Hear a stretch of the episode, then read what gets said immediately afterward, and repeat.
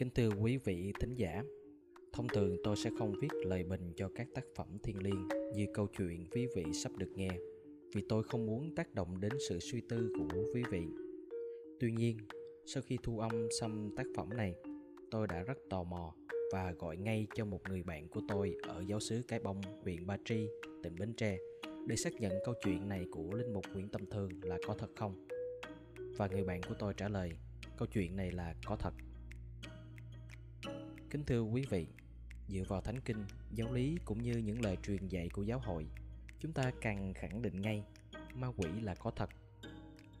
Trong chúng ta ít nhiều cũng đã chứng kiến nhiều trường hợp quỷ nhập nhưng đôi khi chúng ta lại quên sự hiện diện của chúng mà không chú ý và đề phòng những tác động kinh khủng của ma quỷ trên đời sống của chúng ta như có lần Đức Giáo Hoàng Francisco đã cảnh báo điều này. Cũng giống như loài thú dữ khi săn mồi, chúng sẽ chọn những con mồi yếu ớt nhất trong đàn để tấn công trước. Có lẽ ma quỷ cũng vậy. Chúng sẽ ưu tiên tấn công những người yếu đuối, những người dễ bị sa ngã trước. Một câu hỏi được đặt ra, làm sao ma quỷ biết được người nào yếu đuối, người nào dễ sa ngã? Để tìm câu trả lời, chúng ta cần dựa trên giáo lý của giáo hội.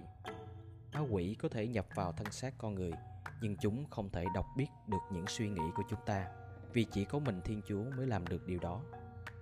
Vậy, chúng nhận biết sự yếu đuối của chúng ta qua điều gì? Xin thưa, đó là qua quan sát.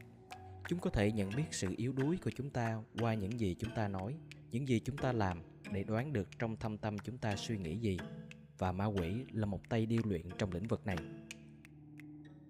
dựa vào nguyên lý hoạt động này của ma quỷ chúng ta có thể đưa ra một giải pháp nhỏ trong nhiều giải pháp để đối phó với mưu thâm trước độc của chúng đó là đừng nên nói những lời không hay những lời xấu về người này người khác cũng đừng hành động cũng như những cử chỉ những thái độ không tốt kẻo ma quỷ nhận thấy và dễ dàng tấn công chúng ta Lời cuối, tôi hy vọng rằng tôi và các bạn đừng vì quá sợ hãi ma quỷ mà đâm ra quên đi sức mạnh của tình yêu Thiên Chúa luôn bên cạnh chúng ta. Mặc dù sợ hãi ma quỷ là điều nên.